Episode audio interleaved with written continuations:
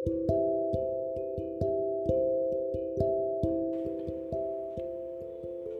నేస్తాలు.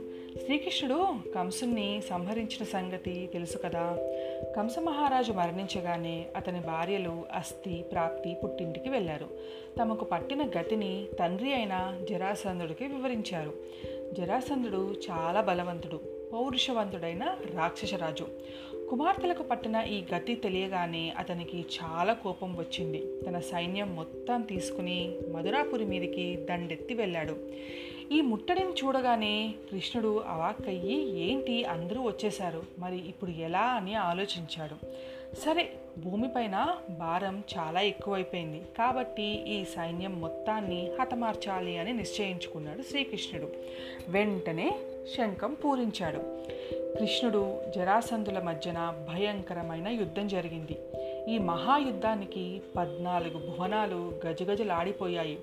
చచ్చిన వాళ్ళు చావగా మిగిలిన వాళ్ళు పటాపంచలై జరాసంధుని సేన అంతా నామరూపాలు లేకుండా పోయింది. జరాసంధుడి మాత్రం చంపకుండా వదిలేశాడు. జరాసంధుడు తిరిగి వెళ్ళిపోయాడు. కృష్ణుడి చేతిలో ఓడిపోయాడు కదా అని చెప్పి జరాసంధుడు ఊరుకున్నాడా? లేదు. మళ్ళీ సైన్యాన్ని ఏర్పాటు చేసుకుని మళ్ళీ కృష్ణుడి మీదకి దండెత్తి వచ్చాడు. ఇలా పదిహేడు సార్లు శ్రీకృష్ణుడిపైకి దండెత్తి వచ్చిన జరాసంధుడు పదిహేడు సార్లు కూడా శ్రీకృష్ణుడి చేతిలో ఓడిపోయి వెళ్ళిపోయాడు.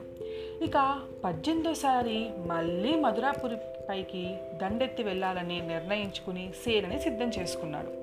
ఇదే సమయంలో నారద మహర్షి యవనుడు అనే అతనికి ప్రేరేపించడంతో తను కూడా తన సేనని మొత్తం తీసుకుని మధురాపురిని ముట్టడించాలని నిశ్చయించుకున్నాడు.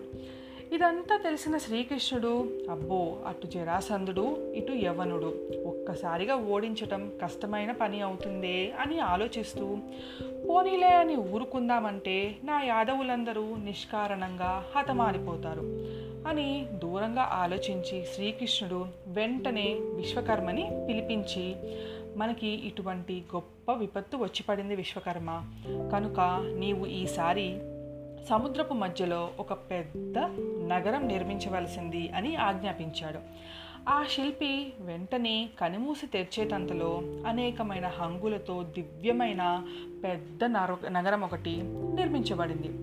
శ్రీకృష్ణుడు సంతోషించి ఆ నగరానికి ద్వారక అని పేరు పెట్టి యోగమాయ ప్రభావం వల్ల తన వారందరినీ అక్కడ సురక్షితంగా ప్రవేశపెట్టి ద్వారకలో ఉంచి తను వీళ్ళతో యుద్ధం చేయటానికి వచ్చాడు. మరి ఆ తర్వాత ఏం జరిగింది? ఈసారైనా జరాసంధుడు ఓడిపోయాడా?